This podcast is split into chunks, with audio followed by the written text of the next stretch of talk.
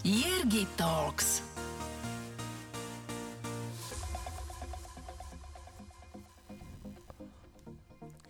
Rodak z Bratislavy. Majster Európy a tretí na svete v Electric Boogie. Bohaté skúsenosti má aj s účinkovaním v divadlách, ako je Stoka, Ludus a Gunagu.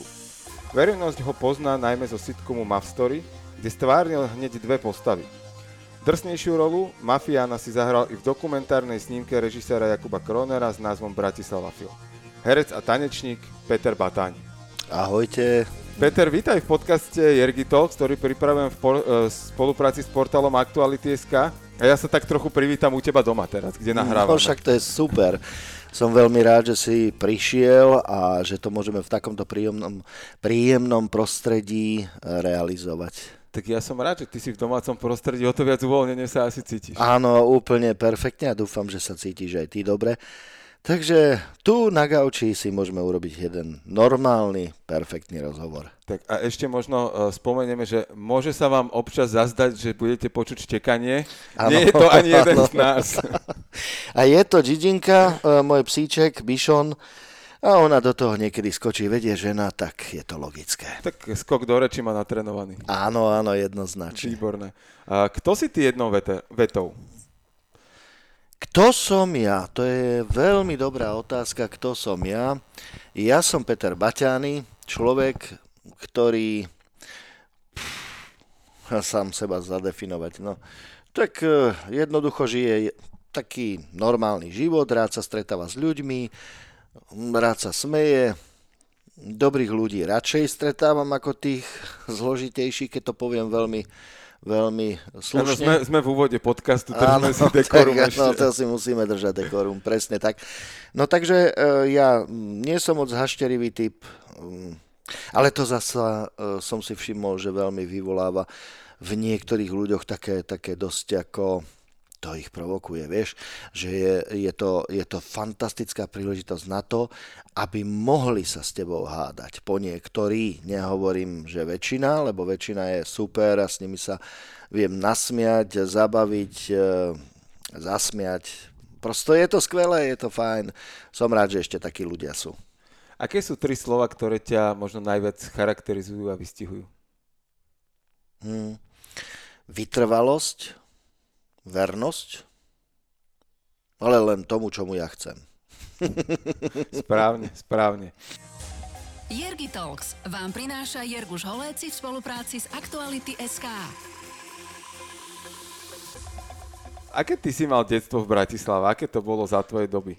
No vieš čo, bolo to veľmi, keď si tak uh, spomínam na to moje detstvo, bolo to veľmi pekné. My sme boli v podstate detská ulice. Ja som... Mm, najprv sme bývali na Februárke, potom neskôr na Sibírskej ulici. Sibírska dokonca sa dodnes volá Sibírska. Áno, Fe- februárka áno, už sa asi volá inak. Neviem, ako sa volá, to je pravda, však e, meníme všetko, čo sa dá. Ale Sibírsk, na Sibírskej ulici a chodil som najprv na Sibír, e, do, do základnej školy na Sibírskej ulici a potom neskôr na Teplicku kde som sa mal možnosť napríklad zoznámiť ešte vtedy e, s malým, e, veľmi väčšine usmiatým, príjemným chlapčekom Petrom Kočišom. Hrával v rôznych, v rôznych divadelných e, predstaveniach a dá sa povedať rozhlasových veciach, televíznych inscenáciách a on, bol, on, on pôsobil väčšine ako dieťa. On si sa na ňo pozrel, mal 10 rokov, ale pôsobil ako keby mal 6 to bol taký menší zázrak a neuveriteľne talentovaný, no tak mm, ja som sa obklopoval napríklad aj takýmito ľuďmi. My sme vyrastali na ulici, ja som bol dosť živé dieťa, musím sa priznať, ale, ale čo ja viem, ako vtedy to bolo také iné, vieš. Keď eh, niektoré, len, len niektoré veci chcem porovnať, že keď sme niečo urobili zlé, no tak nám samozrejme, či už učitelia alebo rodičia doma pekne naložili, alebo sme dostali nejaký ten trest. A my sme si to potom pamätali a neriešili sme, Gigi, kľud. A neriešili sme hlúposti. Hej. Ale dnes mám pocit, že tie deti sú o tie svoje zážitky trošku ochudobnené a to v tom slova zmysle, že uh, všetko hrozí nejakým trestom neviem, zákonné porušenie, neviem čo. E, ja mám pocit niekedy, ako keby sme sa dostali do situácie, keď sa už úplne zväzujeme a už sme tak utiahnutí tými e, lanami, e, odvolávame sa len na samé zákony, ale nič ľudské, vieš, že bolo, áno, urobili sme aj my všelijaké ťapiny, ale, ale vždy sa našli tí ľudia, napríklad policajti v, tam, v tom období. Bol som neskôr, e, neskoro ešte vonku, bolo veľa hodín, samozrejme, lebo s chalani sme chceli byť rebeli, sme sa na to hrali, tvárili sme sa to. No a policajti došli, že čo je, ako, čo, prečo ste tu vonku a čo tu robíte. No tak e, mali to asi viac pod kontrolou tieto veci. Drogy ešte vtedy neboli, chvála Bohu. Uh, ani žiadne iné zbranie, to už vôbec nie. To, samozrejme to neprichádzalo do úvahy. No a tak e, nás zastavili a čo tu robíte a my prosto sme vonku a keď niekto bol čo je len drzý alebo myslel si, že môže byť drzý, no tak ju kúpil. To sa ho rovno opýtal. Vybavili ho rovno. No, to sa, sa ho rovno opýtali, že tak chlape, alebo chlapče, takto. Máš dve možnosti. Buď ťa doprevadíme domov a povieme rodičom, aký si, alebo ťa zoberieme na policajnú stanicu, alebo ti teraz takú jedno treskem, aby si si to dobre zapamätal. Že to tre, už... Tretia možnosť bola naj, najlepšia. No, tak my sme si vždy väčšinou vybrali radšej tú tretiu možnosť, pretože dojsť domov a kúpiť ešte raz bytku, to dvakrát, takže to by, to by nestalo za to. Samozrejme sme sa vedeli ospravedlniť, vedeli sme sa poďakovať, vedeli sme pozdraviť, aj odzdraviť. Tá doba mala takú, by som povedal, do istej miery, no nie, do, no dosť do veľkej miery, uh, akúsi hodnotu, pretože um, starší ľudia um, teda si už, užívali tú vážnosť, ktorú si zaslúžili. Úctu? Uh, úctu, áno, presne tak, úctu, pretože oni mali čo odovzdať, mali čo povedať, uh, mali nás čo naučiť a veľmi častokrát sme zistili, že je to tak. No a všetko to robili, by som povedal, s, takou, s takým srdiečkom, takou ľudskosťou v tom období. Ja teda až na pár veľmi malých výnimiek som zažil väčšinou tých starších ľudí, ktorí z úctou zase k mládeži chceli odovzdávať svoje, svoje poznania, svoje majstrovské umenia, či už v murárstve, alebo v inštalatérstve, alebo v iných profesiách. A my sme si nedovolili byť nejaký drzí alebo chrapúni s prepačením a rovno tykať hoci komu na počkanie a správať sa jak jeden hulvát a to už vôbec nie, že niekomu napísať, že a tie rôzne prívlasky, ktoré dneska dávajú úplne bežne hoci komu a bez rozdielu a bez nejakého uváženia. Takže, no a potom ďalšia vec bola zaujímavá, že e, Sťažovať sa rodičom tak, že e, pani učiteľka mi v škole povedala, že mi nejde matematika a mal by som sa doučiť, tak... E, to bolo na ďalšiu facku, nie? E, tak e, ju buď počúvaj, snaž sa, alebo sa budeme spolu učiť, lebo pani učiteľka, alebo pán učiteľ asi má pravdu, vie, o čom hovorí. Takže e, učitelia v tom období mali mm, taký honor, takú vážnosť a nám neostávalo nič iné, len rešpektovať to a snažiť sa byť čo najlepší, aby jednoducho sme vedeli ísť ďalej. Čiže na jednej strane hovoríš o tom, že tá doba prinášala určitú slobodu a voľnosť tým, áno, tým áno, deťom. Áno. Na druhej strane bol tam taký prirodzený rešpekt tým autoritám? Že to, áno. Je, to je možno niečo, čo sa vytratilo? No úplne, úplne sa to vytratilo. Až na pár uh, maličkých uh, kvapiek v oceáne si myslím, že sa to úplne vytratilo. V tom období e, to, bola, to, bola, to bol základ vychovania. Keby som ja sa správal tak, ako vo väčšine prípadov dnes e, po niektorí, tak e, to by ma spoločnosť úplne vylúčila na totálny okraj a nehovoriac o tom, ako by sa ku mne tí ľudia správali. Od deciek, povedzme, až po mm, rodičov až po starších rodičov, no tú hambu by moji rodičia jednoducho nezniesli, aby sa také niečo dialo. A zároveň e, od týchto ľudí bolo krásne to, že si chcel, povedzme, chcel si si za, e, založiť ohník pri vode, No tak keď tam bol niekto starší, tak ti to vedel vysvetliť, ako založiť ohník, ako sa zachovať, povedzme, keď prší, ktoré drevo je dobré. A tak nejak sme mali k sebe bližšie, všetci. A keď aj sa urobila nejaká ťapina, tak sa e, to nehrotilo na samý okraj nejakého zákona a, a doslova to dieťa traumatizovať alebo tú mládež. To už muselo byť teda veľmi vážne, keď sa hovorilo o nejakých veľmi vážnych zákonných veciach, ale, ale alebo nezákonných presnejšie, aby som bol presný. Um, oni, on, oni to s takou, takou ľudskosťou, že vedeli vyčítať, že ten mladý človek uh, buď to nevedomky spravil, alebo má možnosť nápravy, alebo prosto uh, odčiniť si to skôr tak nejak ľudsky k tomu pristupovali a bolo to, bolo to úžasné. Brať to ako skúsenosť a nejaké áno, ponaučenie. Áno, presne tak. Takto, takto častokrát nás učili práve tí, tí e, starší, skúsenejší a to bolo veľmi fajn. No samozrejme, že my ako chalani sme museli vystrajať, my ako chalani sme samozrejme túžili po babách a podobné veci. No ale mm, vieš, neexistovalo, aby sme si škole zapálili. Aspoň sme išli dozadu, niekde sa schovať. Ale dnes už je to také, že pomaly si myslím, nehovorím všetci, ale po niektorí jednotlivci si už pomaly v triede zapália a povedia ešte slovo pani učiteľka alebo učiteľka a ja na vás pošlem svoju tátu. tak to asi takto nebolo a um, tá vážnosť bola ďaleko, ďaleko väčšia. Chodilo sa napríklad častejšie a viac na kultúru, bola viac, e, by som povedal, hodnotená. E, prirodzené bolo aj to, že e, čítať, vedie čítať, to bol taký základ. No a čo bolo úžasné v tom období, že ďaleko Slovensko, i napriek tomu, že sme boli Československo, tak Slovensko v tom období bolo, hadam, najviac slovenské najviac krásnych slovenských filmov vzniklo, najviac e, tvorby slovenskej. Mm, tá Slovenčina, divadelné inscenácie. Divadelné inscenácie, nedelná chvíľka poezie. To boli také e, veci, ktoré ja som v tom období nemusel, pretože som bol chlapec, ale, ale obdivoval som ten prejav tej Slovenčiny.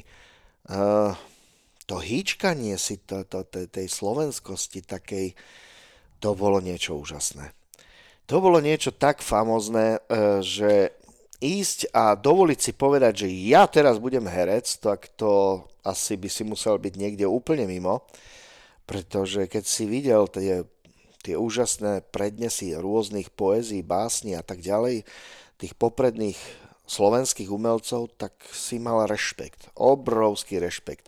A to si, to si, si koľkokrát povedal, no tak na toto neviem, či mám. A kde sa to v tebe začalo rodiť, že sa z toho uh, uličníka mm-hmm. uh, začalo stávať to, že, že tá kultúra ťa inšpirovala? Mňa odjak živa kultúra inšpirovala. Ja som odjak živa miloval kultúru. Ako tak bereme, že, hra, že hrávaš mafošov, hej? Áno. Že to áno. ostal si srdcom neskôr, na ulici. Áno, k tomu sa neskôr akože dostaneme. Prečo vlastne a ako to celé vzniklo. Ale ja som hral aj iné predstavenia, nie len tieto, len tieto boli také vypichnuté najviac, pretože... Uh, Ako si povedal, k tomu sa dostaneme. Poď, poď, poďme, ešte ostaňme kľudne v tom, v tom detstve a v tom, že uh, čím teba uh, tá kultúra, možno si to pred chvíľkou aj pomenoval, že, že bolo to také niečo vznešené. Áno, bolo to veľmi, veľmi. Ísť na kultúru, povedzme v sobotu, to si mal plné kultúráky. Si zober, že my sme robili program s, s Števom Skrúcaným a nebohým Juráňom, tak my sme, my sme e, tancovali v tom predstavení a nejaké malé etudy sme sem tam zahrali. V predstavení to bol Flám, tuším, tak sa to volalo. A si predstav, že my sme hrali v tom veľkomistropolise, ktoré malo, no teraz už búrajú, už, takže už, už, už aj pochádza. to neexistuje, hoci tam bola líra a malo to veľkú tl- tradíciu, no vidíš, tak takto, to je symbol toho, e, nechcem nič haniť, ale, ale prosto e, tam bolo kopec ľudí, vieš, tam sa robila líra každý rok a líra to, bolo, to bol pojem.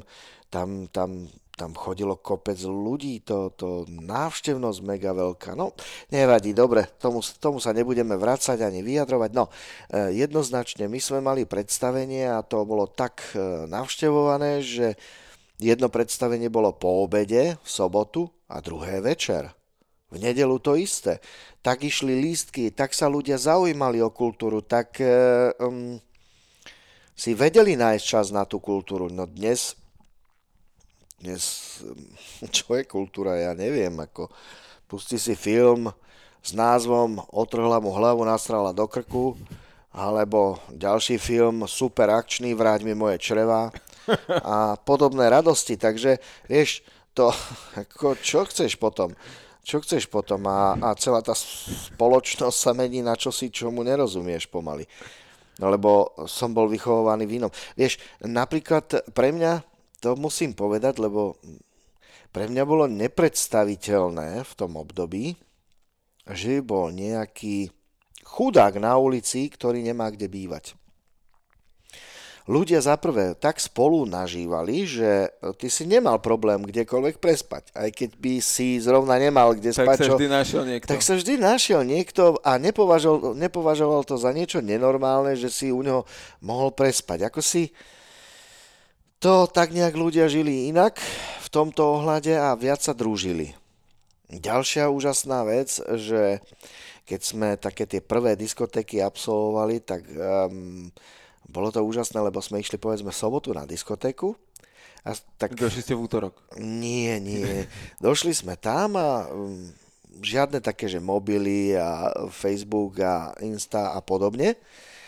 A tam si objavil nejaké dievča, ktoré sa ti zapáčilo a ty si sa tešil už na ďalší týždeň, keď si nemal odvahu ju osloviť a tak, že snáď tam budúci týždeň bude, lebo keď si nemal na ňu kontakt a podobne, tak si sa tešil, že teda na budúci týždeň tam bude. A to isté prežívali aj dievčatá v tom období, no a potom, potom také tie spoločné hm, stretávky vždy u niekoho, debaty a, a dneska sa to volá party, ale vtedy to bolo také, že a potom opekačky, vieš, na výletoch chodili sme na vandre, No dneska už nemôžeš nič, čo môžeš? Už dneska mám pocit, že ten 14-ročný je dôchodca, no čo už. Ty si spomenul, Všetko je zakázané. Ty si spomenul tancovačky Áno. a tanec hral veľmi významnú rolu v tvojom živote. Áno. Ako ty si sa k nemu dostala, kedy to vlastne bolo to obdobie, že, že si no. okrem teda diskotéky začal zjavne niekde aj chodiť sa učiť No ja som sa najprv venoval karate a bojovému umeniu, v telovýchovnej jednote, vtedy bola telo, telo, telovýchovná jednota, to čo znamená, to už pomaly budeme musieť vysvetliť. To bol akýsi klub, ktorý spadal pod štát a štát sa o to staral a tam prosto mohli chodiť e, trénovať ľudia, e, zaplatili si nejaké smiešné e, poplatky, ktoré sa akože mali na známky platiť ale v podstate všetko si mal gratis. No a tam sme sa venovali karate, bojovému umeniu a, a mm, tam sme tak sa venovali tomu športu, teda ja tiež. No a na Sibirskej ulici, nedaleko odo mňa, býval akýsi Robert Latigo, strašne zlatý chalanisko, e, narodil sa tu v Bratislave, e, žil jeho otec, samozrejme pochádzal niekde z Afriky, Priznám sa, že to už neviem odkiaľ. Jeho sestra Gracie takisto, tak pre nás boli ako exoti, vieš, v tom období, pretože za prvé ani tu nebolo toľko e, Černochov, vieš, čiže to bolo také Exotické. zaujímavé. No my pre nás boli vzácnosť, akože wow, že čo, že konečne niečo, tu máme iné ako len nás.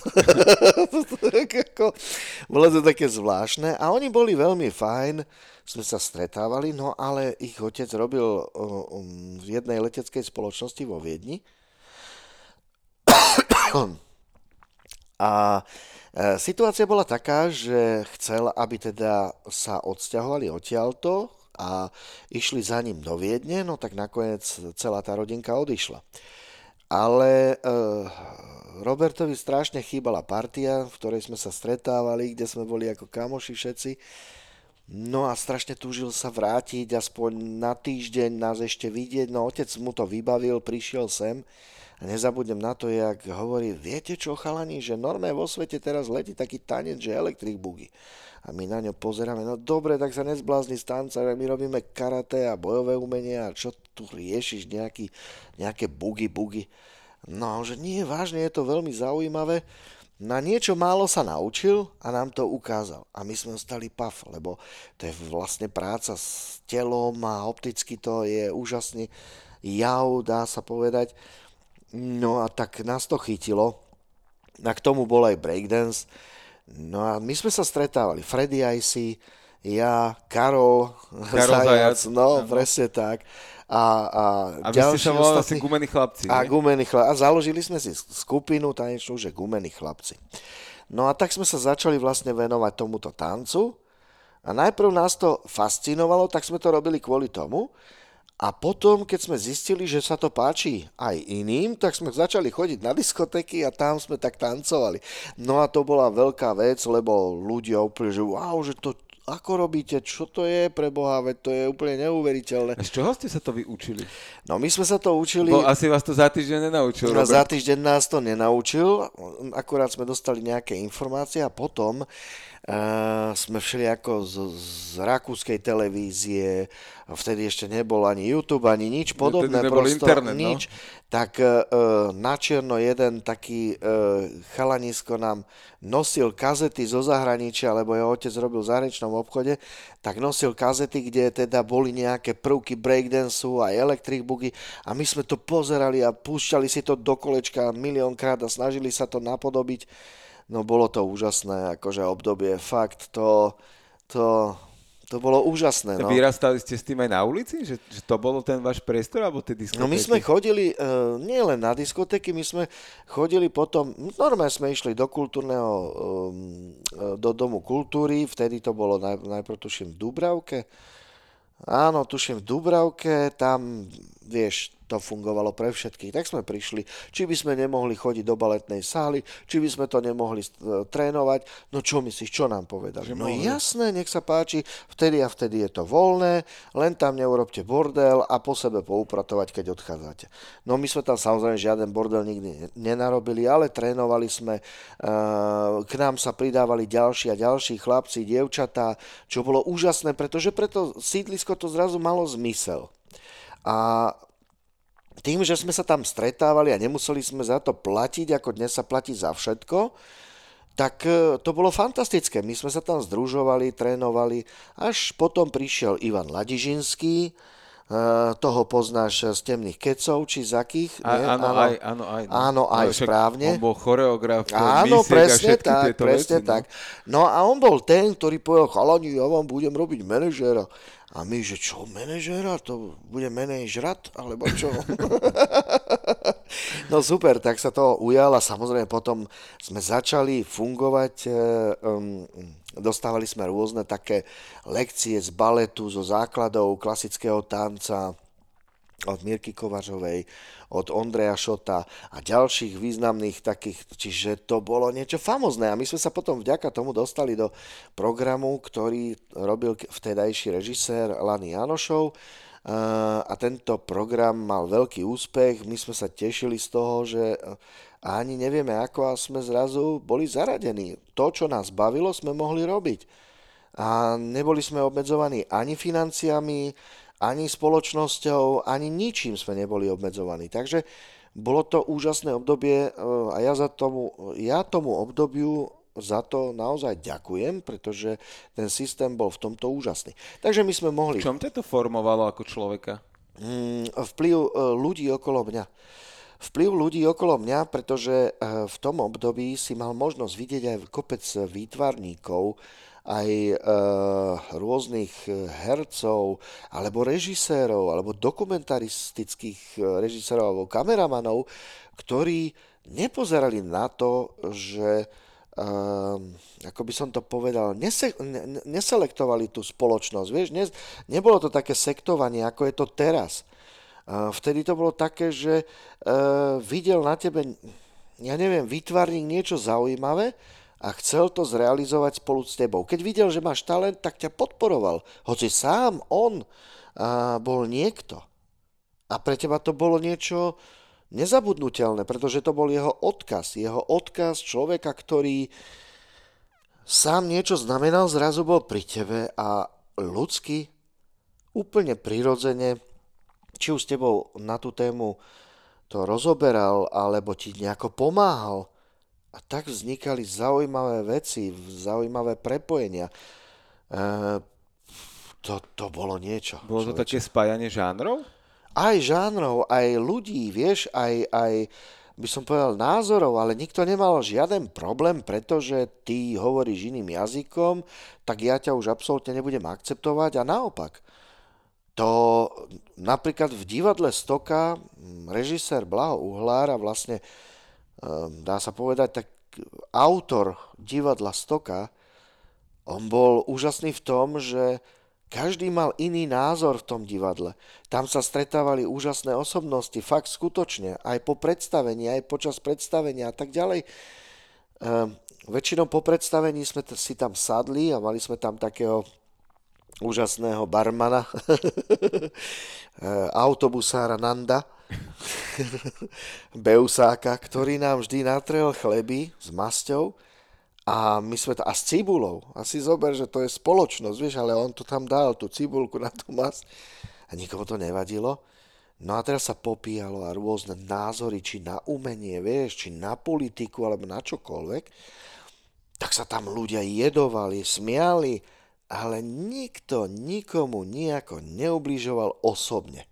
Ako je to možné, že ste dokázali takto komunikovať hoď názorovo rozdielne, že ste sa akceptovali navzájom? My sme to, tak ja vychádzam z toho, že v tom období, v tom období asi ľudia chápali, že hovoriť si svoj názor v tom divadle, alebo aspoň v tom prostredí, ktorom som sa ja pohyboval, je tak prirodzené ako dýchať. Samozrejme, že niekedy boli akože aj dobytky, vieš, ale, ale no aj sme si počúni dali, samozrejme. Ale to bolo tak, že v konečnom dôsledku mám ťa rád, ja ťa nechcem stratiť kamarát. Teraz ma napadli pár, pár príhod no, no. z, z English is easy is dead, kde, kde presne na tento smer no, ste to zjavne zobrali. No, no. Vieš, čiže ale to bolo také, že sme sa mali naozaj navzájom radi a to bolo, vieš, že mohol si mať úplne iný názor ako ja, ale to je jedno, ja ťa mám ako človeka nesmierne rád, vážim si ťa. A to bolo preto, lebo my sme sa stretávali. My sme neboli za mm, nejakým telefónom alebo za nejakým nikom, alebo jak to nazvať, nejakým názvom niekde na, na sociálnej sieti. A mm, keď si niekomu niečo povedal, či, je, či to bolo dobré alebo zlé, tak prešla nejaká emocia. Uh, prešlo čosi, keď si chcel povedať od hnevu niečo zlé, lebo si si myslel, že ten človek je zlý alebo niečo, tak si mu to povedal do očí a mohol si dostať spätnú reakciu. Bez pištole, bez drog, bez všetkého. Ale dobre, dali sme si po papuli, jasné. Ale nešlo to tak ďaleko za hranu, ako je to dnes že sa musíš bať niekedy skutočne o holý život. Bol, bola tým kľúčom práve tá uh, fyzická ten fyzický kontakt, tá fyzická komunikácia, Samozrejme. že naozaj sa rozprávaš Samozrejme. s oči v oči? Veď skús povedať niekomu, uh, skús povedať kamarátovi do očí, kamarát, mám ťa veľmi rád a som strašne rád, že ťa mám. No čo, normálne ti vyhrknú slzy. Keď to naozaj cítiš, tak to, to ti vyhrknú slzy. A možno aj tomu tvojmu kamošovi. Alebo e, vidíš, že robí hlúposť, že je tak, mm, e, tak nešťastne sa rozhoduje, alebo tak nešťastne koná, že môže ubližiť sebe alebo svojim blízkym. A ty mu to hovoríš do kolečka, hovoríš a stále vidíš, že on to nevníma, necíti, nevie. A ty si ale pri ňom. No tak z toho zúfalstva niekedy vybuchneš a povieš mu to prestaň, lebo si ublížiš. Prestaň, nerob to. A on, čo, čo, čo? Ale máte možnosť si to vydiskutovať a je to všetko v rámci emócií, v rámci prejavu toho vášho. To, to ľudí si myslím spája, nie písmenka a potom gézovanie, či niekto napísal to písmenko lepšie alebo horšie, alebo či vôbec niečo chceme riešiť, alebo, alebo vôbec či niečo riešime. To je, vieš, čiže to osobno, to, to, to skutočno je najviac je tá emocia niečo, čo si tancom vyjadroval? Áno, áno, samozrejme. Tancom sa dá veľmi veľa emócií vyjadriť a veľmi veľa vecí vyjadriť. A nielen tancom. Však to vieme, že v piesňach to máme, niektoré sú veľmi také bojovné, áno, tvrdé, ďalšie sú zase absolútne melancholické, ďalšie sú neskutočne krásne, plné lásky. A takto by sme mohli pokračovať. A toto isté je aj tanec. Aspoň teda Electric Boogie dá sa povedať, že ním sa dá vyjadrovať veľa. E, dokonca mňa oslovila jedna spoločnosť, ktorá chce, aby som im e, svojou nejakou malou mierou prispel do zviditeľnenia ich produktu. A keďže už mám aj svoj vek, ako roky, tak um, sa rozhodli, že by bolo super, keby sme to robili trošku, trošku netradičnou formou a to tancom. No tak sme sa dohodli, a budeme to dávať na sociálne siete, takže to budú také malé príspevky tanečné, trošku inak, ako sú ľudia zvyknutí. Lebo nejde len o techniku, nejde len o to, že byť najlepší, ako najlepšie si vykrútiť ruky, alebo ja neviem čo ďalšie. Ale skús, jak v pantomime vyjadriť emócie, to je to dôležité. Je to presne, ja som toto z, nedávno v, riešil s tanečníkom Norom Grovčikom, Áno. kde vlastne on toto tiež spomínal, že častokrát aj na tých tanečných súťažiach, že to nie je až tak o tej tanečnej dokonalosti, že áno, to už na tých svetových súťažiach to je to top level, áno. ale že predať ten príbeh tak. a, a emóciu Dušu, dostať, že, emóciu. T- trafiť emóciu človeka. Presne, že, presne. Že, že to je to umenie tanca. Počúvate Jergy Talks. To musím povedať, že je to presne tak. Je to je veľmi dôležité um, nielen odozdávať tú techniku, ale čo sa s tým tancom, ako s uh, umením dá robiť a odozdávať nejaké, nejaké tie emócie. Lebo vlastne umenie je o emóciách. Či majú v tebe vyvolávať nejaké, nejaký smútok, radosť, smiech alebo plač. To sú všetko veľmi dôležité veci to je e, pre človeka mimoriadne dôležité, pre jeho zdravé čosi. Dušičku, keď to tak poviem. Ako ty si progresoval s tancom, lebo my sme v úvode spomenuli, že si teda majster Európy a tretí na svete. Áno.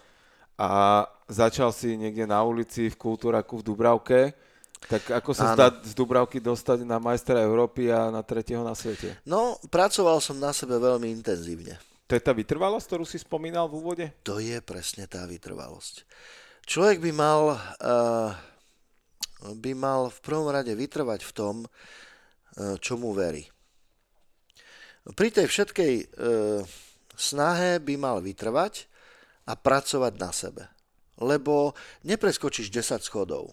Chce sa dostať hore, áno, OK, ale musíš ísť schodík po schodíku.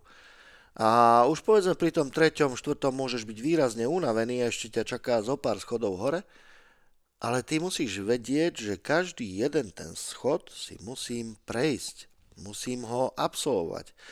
Pre tých, ktorí nechápu, čo sú schody, tak levely. Mladšia generácia. Áno. A je to možno niečo ako taká paralela na život, že aj ten život v zásade žijeme tak, že kráčame za nejakým cieľom, snom Určite. A musíme absolvovať tie kroky postupne, že, že nedá sa to Samozrejme. Preskočiť? No, e, je to úplne jednoduché. My sme sa narodili na tento svet už s tým, že odniekam odniekadiaľ niekam kráčame. Odniekadiaľ sme vyšli. Áno, odniekadiaľ sme vyšli. Všetci z toho áno, istého miesta v zásade. Áno, a niekam, niekam smerujeme. Každý má tú svoju cestu. Ale v princípe... To je inak paradox, že všetci ľudia majú niečo spoločné. Áno, áno. Ale v princípe máme jednu vec e, spoločnú. A to tu, že prežiť nejak e, to svoje detstvo, potom tú svoju mladosť, potom e, dospieť k nejakému vzťahu, z toho vzťahu vznikne dieťa, čiže odkaz, genetický odkaz uh, tých dvoch ľudí, potom obetovať sa, no to slovo nerád používam, skôr s radosťou byť pri uh, svojich potomkoch až do čias, keď uh, dospejú a sami budú mať deti. A ty sa už môžeš upokojiť, lebo už len odovzdávaš to, čo uznáš za vhodné, alebo si myslíš, že by bolo dobré. A, a už potom už len žiješ, alebo dožívaš, alebo ako. Hla, hlavne roz... žiť je lepšie, tak, ako dožívať. To je asi na rozhodnutí každého, že kedy... E, no, či takže sa, toto máme spoločné žiť. všetci. Tam to so mnou, hádam, bude súhlasiť. Určite. No, takže toto, toto je spoločné. A teraz si predstav, že to je niekoľko schodov. Kým dojdeš na samý vrchol. No predstav si, že by si sa narodil a bol by si hneď dôchodca. To sa ako dá? To by bola škoda, lebo celý, všet, no, všetky tie zážitky, ktoré Presne, sú na tej ktoré, ceste. ktoré chceš zažiť, ktoré potrebuješ zažiť, ktoré mm, musíš prijať, lebo inak tvoj život nemá zmysel tak e, aj v tom dobrom, aj v tom trošku ťažšom, prosto jednoducho treba to zažiť, lebo sa naučíš niečo a máš čo potom odovzdávať sebe aj tým ďalším. Ako to prijať v čase, kedy možno to nie je zrovna najoptimálnejšie v tom živote, ale ty vieš, že musíš pokračovať, že v podstate jediné, čo ťa udrží v tom bytí, žití, je, že kráčaj, kráčaj, kráčaj. Áno. A ako to prijať v tej danej chvíli, keď ten daný moment sa nevyvíja možno úplne optimálne, a ty zatiaľ ešte nerozumieš, prečo sa to deje a Správne. pochopíš to až raz niekedy neskôr, ale ako, ako vytrvať? Kde hľadať tú vytrvalosť a odvahu kráčať? Tak pozri, ja som to riešil u seba tak, že som robil to, čo ma baví. A snažil som sa to robiť e, čo najlepšie. Čo najviac sa priblížiť k tej dokonalosti toho daného úkonu. V tej chvíli to bolo pre mňa dôležité. Ba dokonca mi to v tej chvíli aj veľmi pomáhalo nemyslieť na mrchu ťažobu a e, odpútalo mi to pozornosť od nejakých, ja neviem, osobných starostí alebo, alebo nejakých vecí, ktoré mi neboli v tej danej chvíli moc príjemné a nechcel som na to myslieť, tak tá práca a to, čo mám v podstate rád, mi pomáhalo sa posúvať ďalej, Áno. A potom uh, som sa aj zdokonaloval, čo je veľmi jednoduché. Uh, čo bolo ďalej, veľmi dôležité, sa stretávať s ľuďmi, ktorí mi mali čo dať alebo povedať. Bola to vždy pre mňa vzácná vec. Stretnúť sa s ľuďmi, ktorí uh, vedeli ďaleko viac ako ja. Tak som sa mal od koho čo učiť. A ja som tým ľuďom na tej mojej ceste nesmierne vďačný, lebo aj to ma výrazne posúvalo. Aj to ma dostalo v tom mojom živote na iný level. na iný schodík. Stupienok. Áno, stupienok. Presne tak. Takže uh, toto je taký základ. Uh, vytrvať. Áno, aj veľakrát som si myslel už, čo všetko ja viem a, a podobne. Ale keď prídeš k človeku, ktorý vie viac ako ty, tak si uvedomíš, že no, tá pokora nie je zlá vec. Je to možno taká pasca, to, to povedať si, že ja už viem? Uh, to je na pas, seba, na, na seba, seba samého. Áno, áno, určite. A k tomu tiež musíš dospieť. To je jasné, to veľmi veľa ľudí tvrdí napríklad, ja dokážem všetko sám, lebo ja som král, lebo ja len sám, rozumieš, nepotrebujem nikoho, na čo ja, dám ťa dole, dám sa dole, dám ich dole, vieš. A v konečnom dôsledku, s kým sa budeš rozprávať? S dverami? Ja. Yeah. Vieš, čiže ty potrebuješ, potrebuješ priateľov, ty potrebuješ skutočne živé, živé bytosti. My sme, my sme ľudia, my sme uh, od prírody eh, sa socializujeme. Prosto jednoducho jeden bez druhého nedokážeme existovať. Takže musíme existovať jeden vedľa druhého. Samozrejme, že nie všetci sú murári tak e, ten, kto je lekár, tak asi um, nepôjde si hľadať kamarátov medzi murárov. Ale možno sa nájde taký, vieš, že prečo nie? Alebo básnik napríklad nájde niekde medzi inštalatérmi človeka, ktorý má básnické črevo. Ale Alebo prosto... ho niečomu inšpiruje a, svojou no, prácou. No presne, ho inšpiruje svojou prácou. A, ale, ale prazáklad toho celého je úcta jeden k druhému taká tá úplne zá, taký základný rešpekt, nič viac. Ja nepotrebujem uh, mladému uh, človeku sa s prepáčením pchať do zadku. Ale keď vidím, že, že je slušný, že je v pohode, že dokonca vie viac ako ja, tak uh, si ho budem ja osobne vážiť. A som veľmi rád, že môžem v, tak, také, v jeho prítomnosti stráviť nejaký ten čas. A to je aj na opačnú stranu. Pretože tí ľudia, a teraz hovorím o tej staršej generácii, alebo skôr narodených, tí nám majú čo odovzdať, však tí už niečo prežili, veď tí už vedia, ako tečie voda z kohútika. Hej, kdežto po, povedzme, ja keď som bol mladý, tak e, som to len objavoval a myslel som si, že čo som neobjavil. No, takže taká tá, taký ten základný rešpekt jeden pre druhým, to, to, je, to, to, to je elementárna slušnosť, sa tomu hovorí. A e, keď k tomu raz táto spoločnosť dospeje, tak to bude veľká vec, pretože, a... a to si myslím, že sa pohneme potom všetci a dopriať jeden druhému, vieš, lebo problém je, že dneska mám pocit, že ľudia prestávajú vnímať svoj neúspech ako svoj neúspech. A vždy hľadajú niekoho iného a vínu na niekom inom. Tak áno, sú isté veci, ktoré ja neovplyvním. Ale lebo to robí niekto iný a to, ako on robí, ma môže do istej miery ovplyvniť, ale iba do istej miery. Ja sa musím potom prispôsobiť tej danej situácii a zariadiť si život tak, ako uznám ja za vhodné. Je to na moje reakcie, na mojom rozhodnutí, ako budem reagovať. Nemôžem sedieť, ja to poviem, poviem také prirovnanie. Sedíš v kuchyni, na šporáku je jedlo, lebo žena ho navarila a ty čakáš, kedy pristane to jedlo na stole. A ty si už hladný a ona ti povie, dobre, teraz ti dám len lyžičku polievky. A ty tam budeš ako trúlko stále sedieť a čakať na lyžičku polievky. No tak potom sa nečuduj.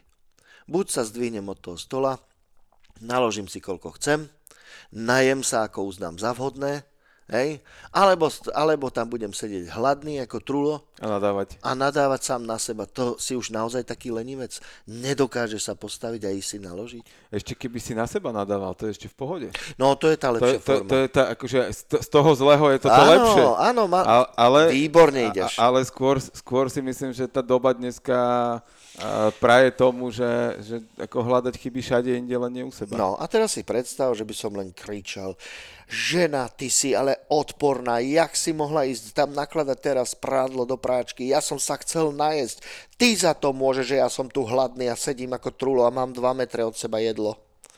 Vieš, a toto veľmi často ľudia, ľudia sa boja zmien. Ľudia sa boja uh, veľmi zmien. A Ehm, by som povedal skôr, to je môj osobný nejaký názor. Častokrát chcú vytrvať stále v tom istom, ale nedá sa. Ani ja som počas korony napríklad nemohol, nemohol hrať divadlo, keď v podstate bolo všetko zavreté. A odo mňa chceli zaplatiť účty. Vieš, zaplín elektrinu a neviem čo za ďalšie. Sa nikto nepýtal, či máš alebo nemáš, zariad sa. No už tak dobre, tak som sa zariadil, ako som sa zariadil.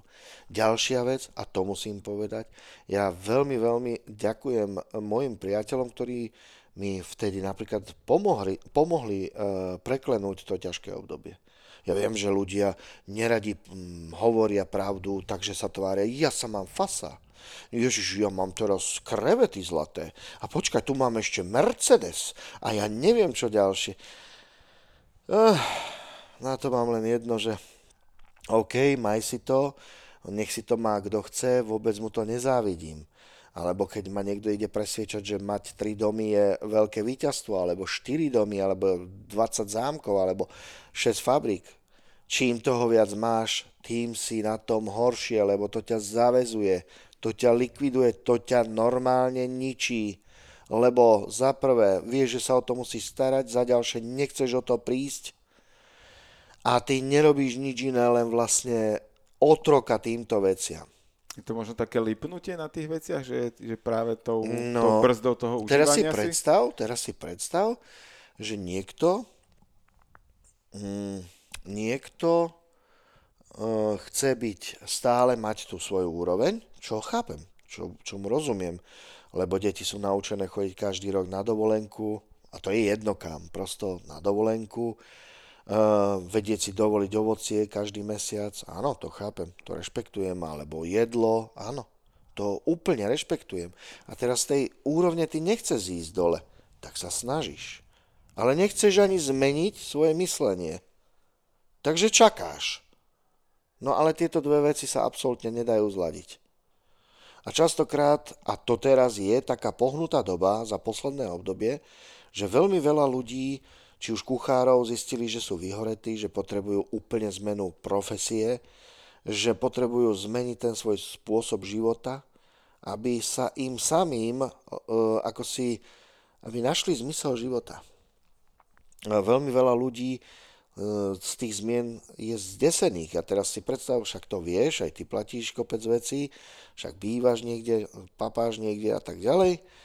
Tiež potrebuješ každý mesiac tie peniaze. A tiež e, v tej tvojej, povedzme, profesii, nehovorím v tej konkrétnej tvojej, ale v nejakej inej, všeobecne, to platí, áno. tak to platí naozaj tak. A, a teraz s týmto je kopec starosti. Predtým ten režim nejak určil, všetci musíte byť zamestnaní, budete od pondelka do piatku pracovať, soboty, nedele musíte mať voľno, lebo tak je to určené a v pondelok znova nastúpite do roboty a do piatku budete robiť. No a to, eh, vieš, to keď je mm, zo pár desaťročí v tejto krajine zaužívané, tak je úplne prirodzené, že tí ľudia boli naučení na nejaký systém a ten systém im vyhovoval. Potom mali čas na priateľov, na rodinné návštevy, na oddych, na tancovačku, zábavu, kultúru a podobne. Ale zrazu sme spadli zase na druhú stranu, kde chceš niečo mať, áno, tak makaj, rob na tom, a ty samozrejme, že ideš a chceš makať a chceš čo najviac e, vyprodukovať. Ale čo sa stane? Stane sa to, že od pondelka do nedele robíš ako šialený Absolútne si neoddychneš, lebo tak sem tu si trošku hodinku pospím, tam 3 hodinky, ešte mám 500 km, tak dojdem tam, medzi tým musím nakúpiť, lebo žena tá už má druhú robotu, aj um, okrem tej prvej, takže už bude super, bude mať aspoň 700 eur mesačne, paráda, super, budeme sa mať, už si môžeme zaplatiť aspoň elektrínu, plyn, vodu, hej. No a ja musím nakúpiť, ale malého musím zobrať zo škôlky, lebo ten ešte, no a podobné veci. Čiže totálne, totálne, absolútne rozbitá spoločnosť. Lebo základom celej spoločnosti je čo? Rodina. A ako náhle nedokáže sa rodina stretnúť práve pre všetky tieto šialené povinnosti, tak ja som presvedčený, že toto je začiatok čosi veľmi čudného. Nechcem byť e, pesimista, ale ani nechcem tuto vnášať nejaké negatívne myšlienky, ale vidím to a nerobí mi to dobre, lebo No, samozrejme, no, si zober, máš partnerku, začnete spolu chodiť, rýchle to prebehne, zoberiete sa, lebo však není čas, už ste manželia, no dobre, ale pol roka ona je v práci tam, ty pol roka tam, po pol roku prídete, čau, čau, miláčik, ahoj, ako sa máš, a potom zase ďalšieho pol roka každý ide niekde inde, to je čo? To si čo odozdáte? Ešte možno skúsenosti z práce. Vieš čo, my máme plán, na 28% sme zlepšili, teraz trochu padalo to tam, no tam tá sekcia zase nám pláva, ale to dotiahneme ešte, generálny nám slúbil, že toto keď takto, no a je to super, paráda. A 10 rokov za nami. No a pre niektorých aj celý život.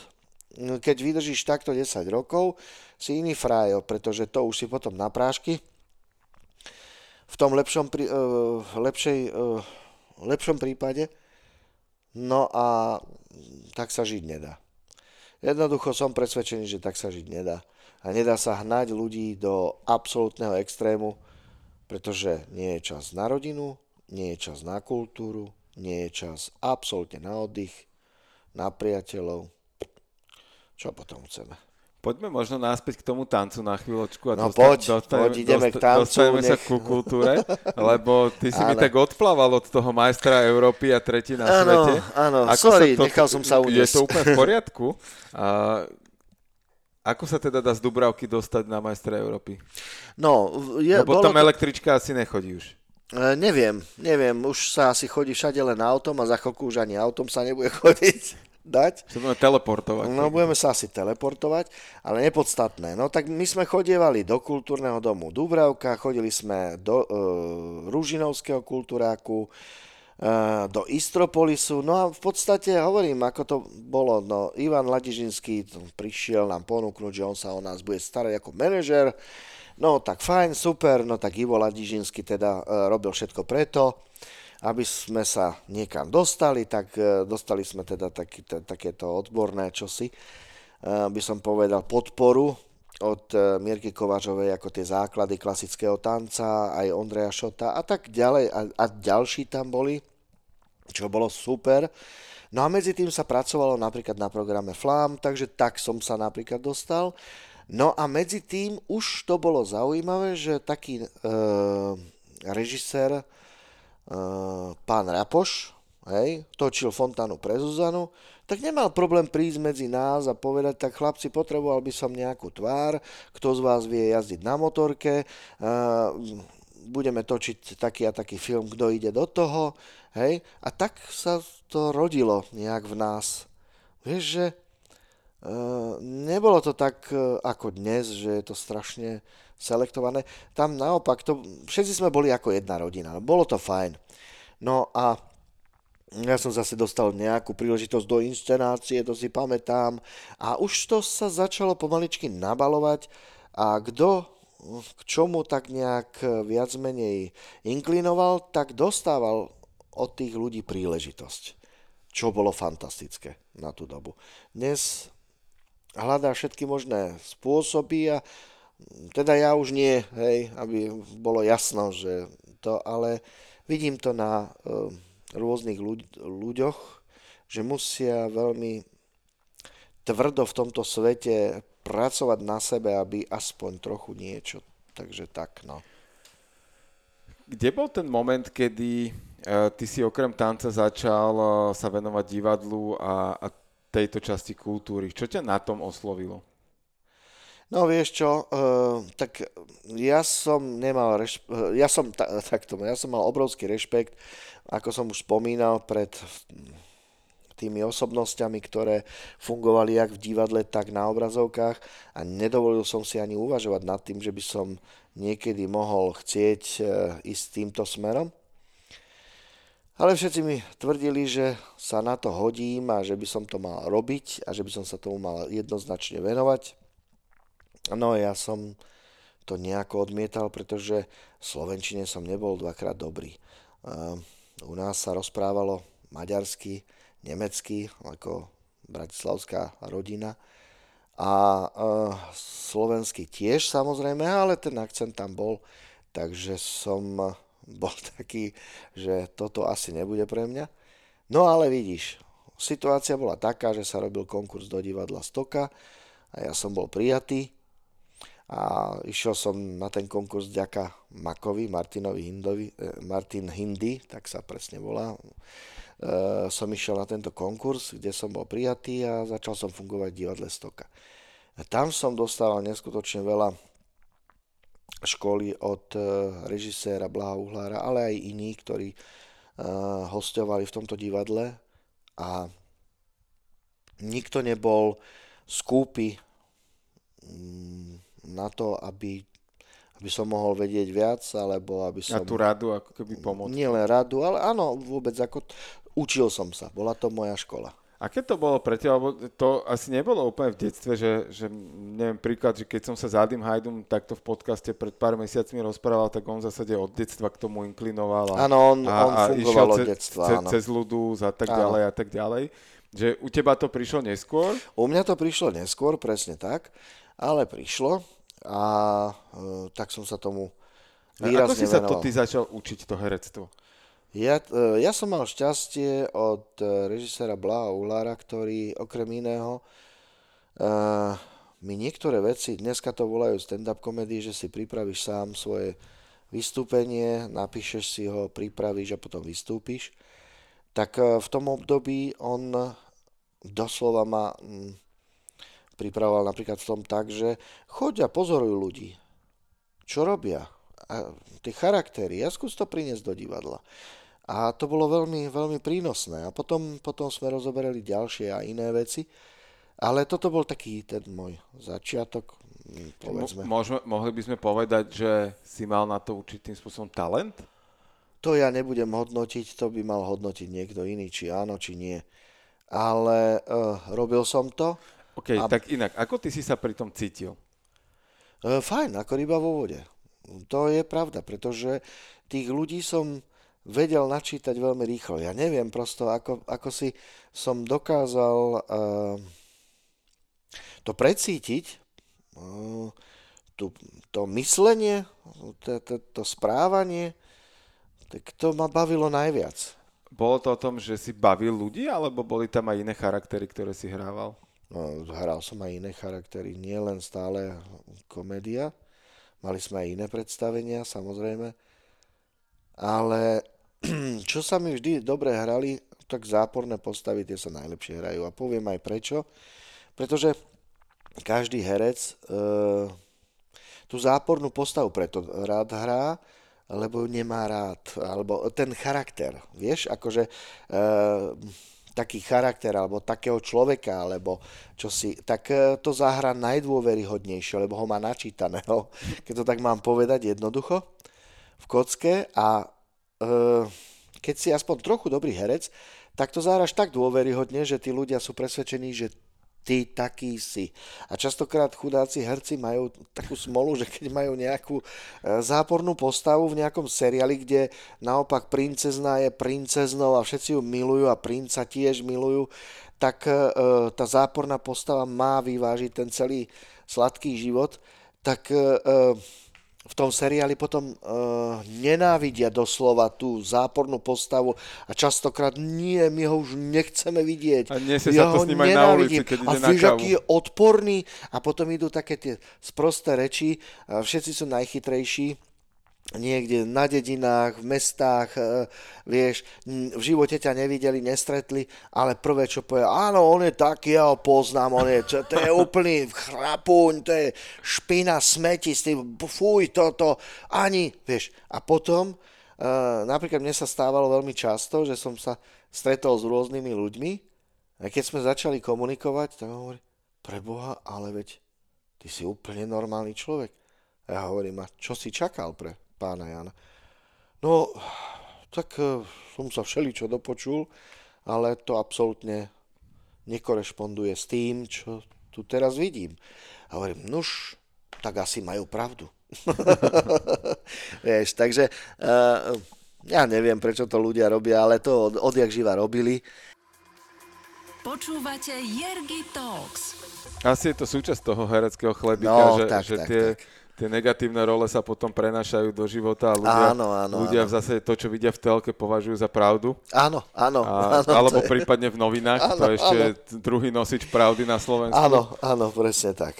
Presne. Takže, takže keď, keď si pozrieme, že čo ľudia pozerajú a čo čítajú, tak e, sa v tom ťažko hľadá potom nejaká, nejaká Vieš, rozumná miera. Napríklad aj tie spoločenské udalosti. Oni sa, tie spoločenské udalosti robia pre niečo.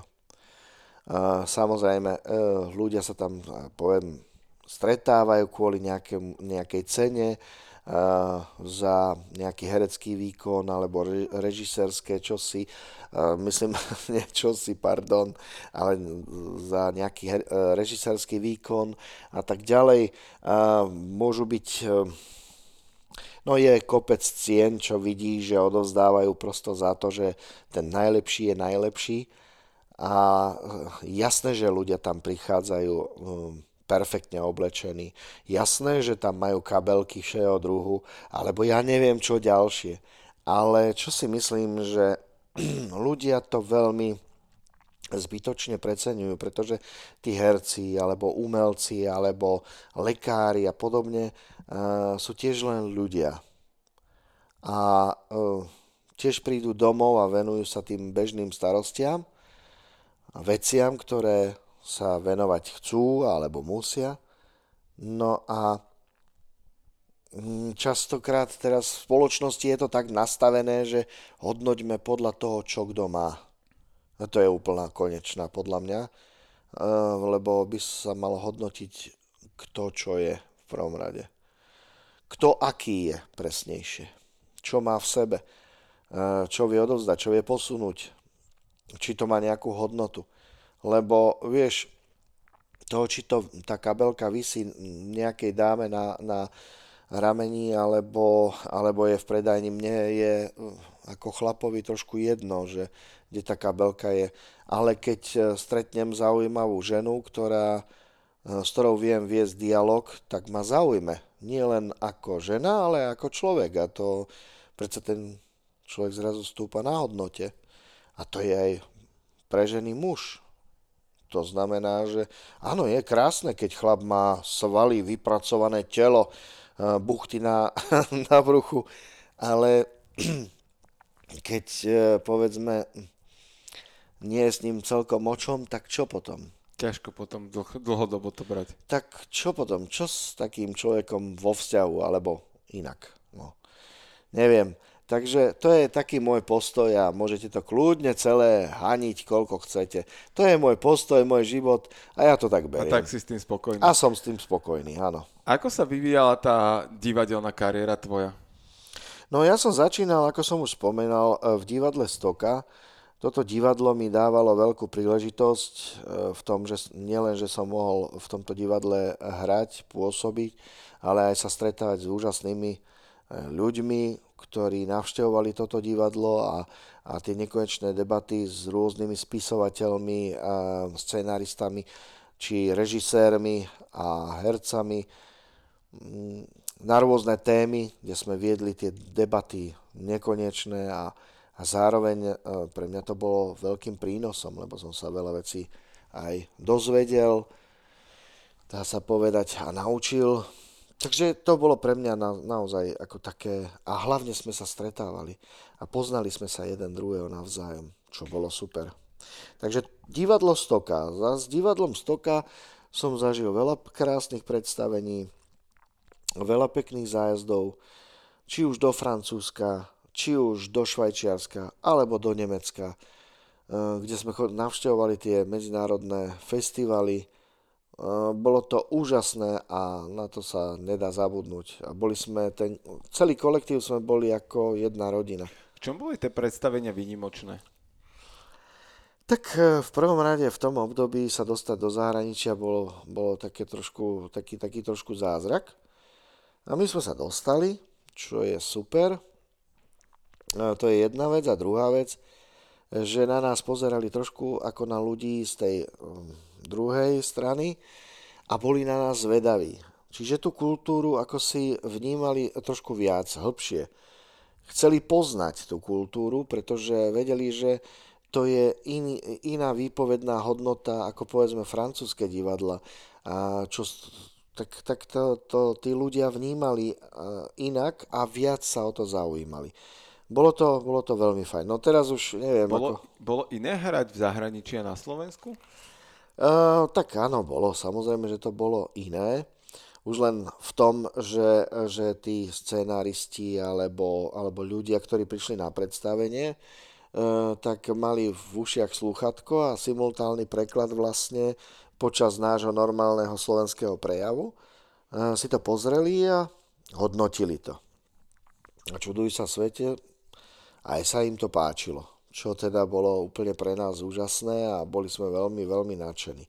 A na Slovensku zase pre nášho slovenského diváka to bolo fajn, pretože uh, keď ešte divadlo Stoka v Bratislave existovalo, tak ľudia chodili teraz na tú parkovisko. Teraz je tam parkovisko, áno.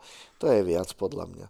A, takže, Eh, to bolo také, že eh, ľudia prišli, hodnotili predstavenie, či už po tej odbornej stránke, alebo aj tej laickej, to všetko také, malo to, to svoje čaro a hodnotu. Čo bolo to posolstvo možno divadla Stoka a tých predstavení, ktoré ste hrali? Hú, to si mi dal teda ťažkú. To by mal hovoriť v prvom rade režisér Blaho Uhlára, ale uh, za seba, čo môžem povedať? Môžem povedať, že uh, snažil sa to divadlo viesť čo na najlepšej a najvyššej úrovni. Um, kultúra. Kultúra, jednoducho kultúra a združovanie ľudí akýchkoľvek ľudí. To znamená, že tam to bol taký ostrov, kde tí, ktorí mali záujem o kultúru, mohli prísť kedykoľvek do tej krčmy, ktorá tam bola a v zápetí e, sa mohli o umení baviť, mohli s umením žiť. No, veľmi fajn. Bolo to, to bolo veľmi krásne obdobie. Hm. A poďme k tvojmu pôsobeniu v Gunagu. Divadlo Gunagu, áno, áno, áno. No tak divadlo Gunagu bolo veľmi zaujímavé zase iným smerom. Toto divadlo, na rozdiel od divadla Stoka, sa angažovalo už aj e, v rámci televíznej práce, čiže e, tie mediálne e, činnosti boli tam viac menej vítané. Takže to už bola zase iná, iná kategória. Divadlo Gunagu bolo malé divadielko u Čierneho Havrana, ešte vtedy dole asi pre 50 či 60 ľudí, malé klubové divadielko, režisérom Vilo Klimáček a Karol Vosátko. Títo dvaja boli takí tí hlavní režiséri, ktorí prinášali rôzne témy a robili rôzne predstavenia, na ktoré chodili teda diváci, ale tí boli odlišní od, e, od divadla Stoka dosť výrazným spôsobom, pretože divadlo Stoka bolo do istej miery, ak nie do väčšej, taká avantgarda. Mm-hmm. Čiže, čiže to Alternatíva. Bol, alternatívno, mm-hmm. tak môžeme to nazvať. Aj. Ale bolo to, bolo to na veľmi slušnej úrovni. Miloš Karasek tam robil uh, masky a podobné veci, čiže výtvarná hodnota tam bola naozaj na vysokej úrovni a som presvedčený, že aj, aj divadelná ako taká. No a v divadle Gunagu tam to bolo už trošku inak ladené, tam som sa zase naučil inú prácu, zase inak fungovať v divadle, v kolektíve a všetky tieto veci, kde som sa v podstate viac menej pracovne zblížil, ako je Roman Pomajbo a s ostatnými, však to už asi všetci vedia, kto všetko fungoval v divadle Gunagu. No a tam vzniklo aj to populárne predstavenie English is easy, Chaba is dead, ktoré tak veľmi výrazne sa stalo kultovým Koľko rokov to hráte? No, prvá premiéra bola v roku 2000. Čiže 22 rokov. 22 rokov. No. Krásne. Takže to ešte stále ľudia na to chodia a baví ich to, čo je teda úžasné. No. Takže to bolo tiež jedno z veľmi zaujímavých Čo sa týka tohto predstavenia, uh-huh. tak uh, ono sa potom prenieslo do televízie, v zásade sa. Inš, bo tá Map Story bola áno, inšpirovaná áno, týmto námet, príbehom a, tak. a tak ďalej, ale uh, ostaňme ešte pri tom, pri tom samotnom divadelnom predstavení, že aké to bolo pre vás tie začiatky tohto predstavenia, že uh, vedeli Jedna ste veľká vy, že... sranda. Uh, vieš, v tom období uh, tu mafia prekvitala úplne všade. Tu sa strieľalo, tu sa zabíjalo na počkanie, tu, bolo, tu bol jeden klondaj, kradlo sa, vypalovalo, to bolo úplne na bežnom dennom poriadku. To, išiel si do telefónnej budky, tak hoci kto, kto bol trošku väčší od teba, ťa mohol vypáliť. To znamená pýtať si od teba prachy za to, že telefonuješ v budke. No naozaj, bola to veľmi, veľmi divoká doba. A ja osobne, áno Gigi, je dobre. To tak, je to tak, bola, áno, potvrdzuje. Áno, bola to veľmi divoká doba a ja osobne, e, mne strašne prekážalo, mne to strašne vadilo. Za prvé, ako som spomínal v istom období, Eh, ja som si nevedel predstaviť bezdomovca, alebo že by niekto bol vonku na ulici a nemal kde spať, tak e, presne toto som si ani nevedel predstaviť a zrazu to tu bolo. Bezdomovci, drogy, zbranie, strieľanie, e, zabíjanie, no na, spomaly na dennom poriadku, skupiny e, mafiánske a ja som sa tak na to jedoval, lebo som zrazu nechápal, kde je tá policia, ktorá to mala všetko riešiť. Predtým šmahom ruky bolo všetko vyriešené a zrazu to ne, nešlo nejako, zrazu sa to tu nejak, nejak sa to tu rojilo. A mňa to tak jedovalo, že som si povedal, že bolo by dobré urobiť takéto predstavenie. Čiže bola to reakcia na dobu. Áno, na dobu.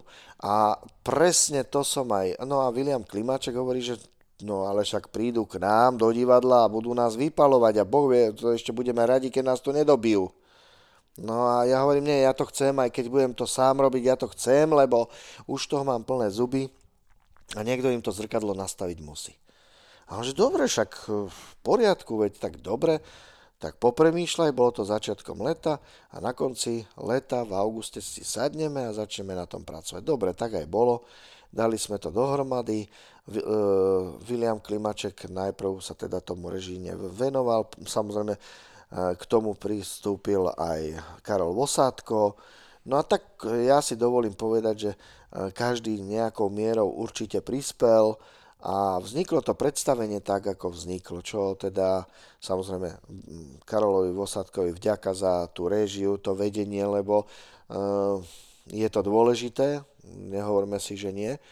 No a mojim kolegovcom, že sme to brali ako jednu, jednu super zábavu. Vy to hráte 4 a 5 vlastne? Vás tam nebolo to, veľmi veľa. No, nie? tuším 5 sme to hrávali, ale potom už e, sme zostali len 4 a doteraz sme 4, čo to hrávame. Takže, takže tak, no. A na tú dobu to bolo dosť aktuálne a čuduj sa svete niektoré di- e, dialógy alebo obrazy, keď to tak nazvem, sú aktuálne ešte do dnešných dní.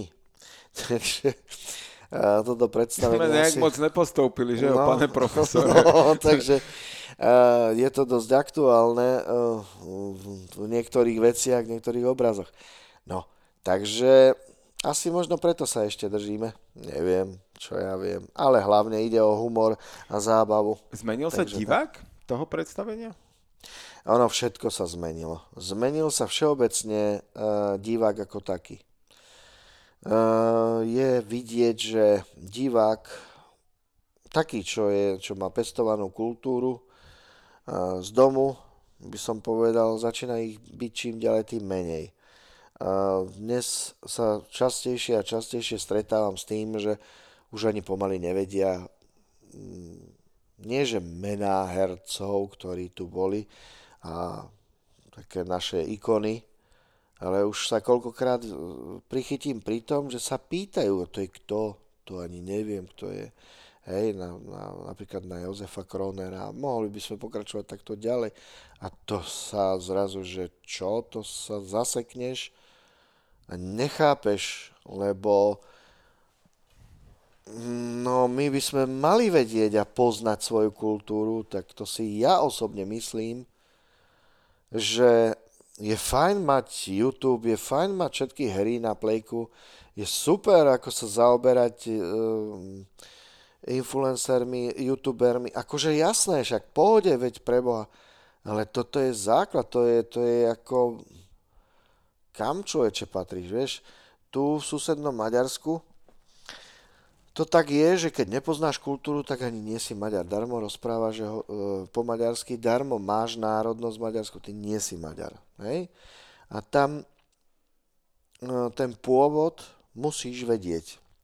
Musíš ho poznať, musíš ho ovládať.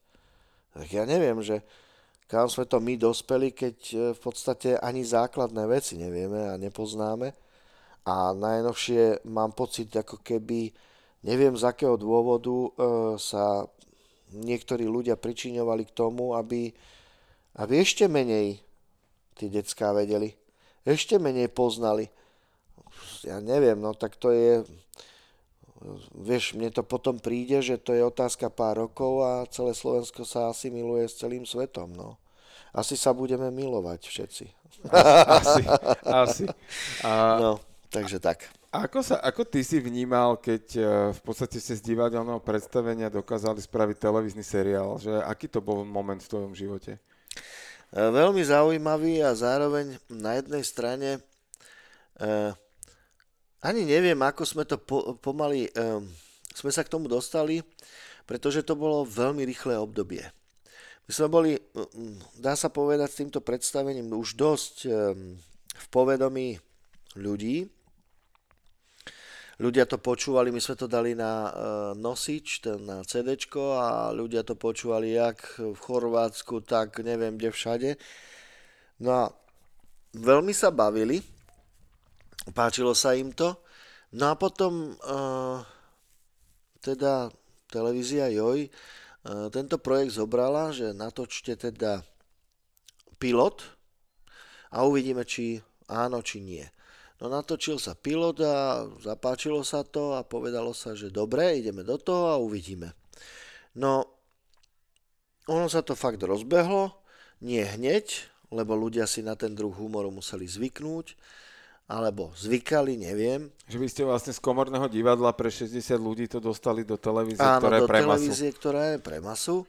No a celé sa to tak e, super po pol roku rozbehlo, že, že už teda začal, začali ľudia naskakovať na toto celé a sledovali to a keďže to začalo mať sledovanosť, tak sme aj my mali zmluvu na ďalšiu sezónu, na ďalšiu, na ďalšiu a takto sme to točili 6 rokov ani nevieme ako, 6 rokov prešlo a poviem ti, že bola to ťažká makačka. Ja som si to neužíval, ako niektorí si mysleli, že výjdem von a teraz sa budem e, kúpať e, v popularite. E, ja som si zobral scenár a musel sa učiť na ďalší deň, keď sme išli točiť a keď sme netočili, tak sme išli povedzme hrať predstavenie do Košíc. Keď si sa vracal z Košíc, tak povedzme na druhý deň si zasa točil a takto to bolo 6 rokov. Od pondelka do nedele. My sme napríklad mali niekedy také obdobie, eh, že len soboty, nedele sme mohli. Lebo cez týždeň bolo kopec iného, rozpracovaného, každý iným smerom a soboty, nedele sme točili, aby, aby bolo čo na ten eh, ďalší, alebo, pre, alebo na ďalší mesiac, alebo týždeň, alebo ako no. Takže eh, človek bol stále v tom ponorený a snažil sa fungovať. A pre mňa bol šok potom, keď sme takto točili pol roka. Ja som potom išiel do potravín a zrazu ma ľudia spoznávali a boli nadšení a ja som sa pýtal pre Boha, prečo ste takí nadšení, čo, čo sa deje, veď nič sa nedeje a, a ja som len z mesa a kosti, mne to prišlo také čudné. nevedel som to celku pochopiť, že prečo to tak je, však ja si len robím svoju prácu, ktorú tak milujem a chcem ju robiť čo najlepšie. No. Tak stalo sa to obľúbené, čo je fajn. Mm, samozrejme, že potom už to bolo také ako miestami aj vtipné, keď, keď niektorí ľudia mm, si ťa považujú a tak, e, tak som si to nesmierne vážil a vážim si to do dnešných dní. No ale pre mňa to bolo také nepochopiteľné. Jergi Talks vám prináša Jerguš Holéci v spolupráci s Aktuality SK. Bo, stávalo sa ti také, že ťa oslovovali tou, tou uh, seriálovou postavou? To doteraz. Stále to funguje? To stále funguje, stále som pre ľudí banán a najlepšie, keď niektorým uh, nadiktujem telefónne číslo alebo niečo vzniká, tak vidím, jak si tam napíše banán a ešte keď sa ho opýtam, že uh, však môžem ti nadiktovať svoje meno, nie, však ja viem tvoje meno a vidím, že nevie, ale radšej sa nenápadne otočím trošku bokom a vidím, že už dopísal banán, takže dobre. Do mobilu, vieš. Tak ešte len mohol, mohol písať teta Margit, vieš. No, ale nehnevám sa na to, ja to beriem, akože, veď to je úplne v pohode. Na to mi naozaj nezáleží a každý nech si to rieši po svojom. Takto, e, to Junior má krásnu, krásnu epizódku s týmto, kedy e, oni točili s Marcelom reláciu, nikto mm-hmm. nie je dokonalý áno, áno. a vykrikujú na nich, hej, mudrý skivy, poď sa fotiť. No, no, no. Takže ty, ty, ty si banán. No, ja ako som že, banán, všade Ale neviem, banán, či no. poznáš taký vtip o banánovi. Nie, Nie, povedz, daj. Že ide pán uh, s koňmi a, a s kočom a zastaví ho nejaký príslušník. Čo to tam veziete? No, banán, už vieš, banánovú šťavu. Áno. tak dajte ochutnať, tak mu dá ochutnať. Fuj, však to chutí jak šťanka. No, banán hio. No, asi tak, áno. Takže Tak, môž, môžeme sa aj s týmto spojiť kľudne. Takže. tak to je fajn.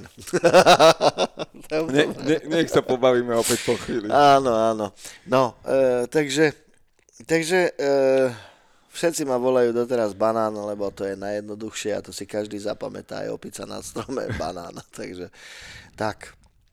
Ako No. sa to vyvíjalo ďalej, že ako tvoj život pokračoval, čo sa týka tej profesnej stránky a možno nejakého tvojho vnímania reality a tvojej reality?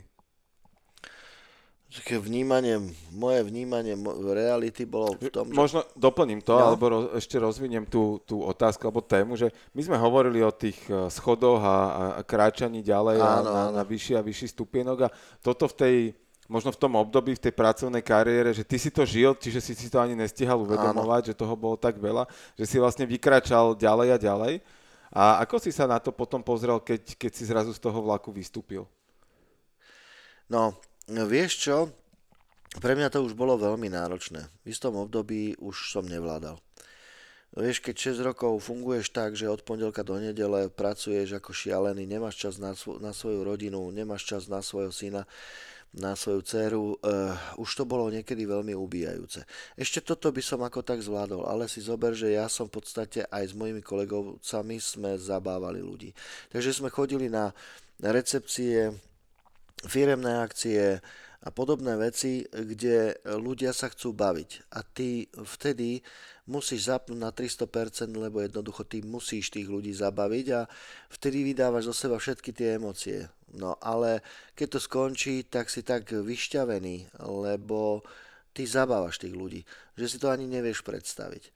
No a potom, potom už najprv ťa to baví, ideš, e, teší ťa to, všetko toto, ale potom už si aj unavený, ešte ťa to baví, už si tak vyčerpaný, že už niekedy miestami e, ani nevlázeš s tými ľuďmi sa na nich usmiať, tak e, sa schováš do šatne na záchod, nevysvetlíš nikomu, len povieš, že si na záchode, tam sedíš a si rád, že tam sedíš a si v tichu. A potom, potom už je to tak ďaleko, že, že dojdeš domov a už sa jeduješ, že zajtra zase si niekde v e, Trenčíne alebo čo. Ja viem, mal by som hovoriť, áno, teším sa na to všetko. Hovorím to z pohľadu človeka, Ktorý to prežíval? ktorý to prežíval. Takže, takže toto bola taká e, tá moja vyčerpanosť, ale hlavne aj to, že mm, keď niekto má rodinu a je stále preč, tak e, tým rodina trpí výrazne. Nehovoriac o tom, že v tom období potom už aj mama začala mať zdravotné problémy, kde najprv dostala rakovinu a to už som ťažko niesol.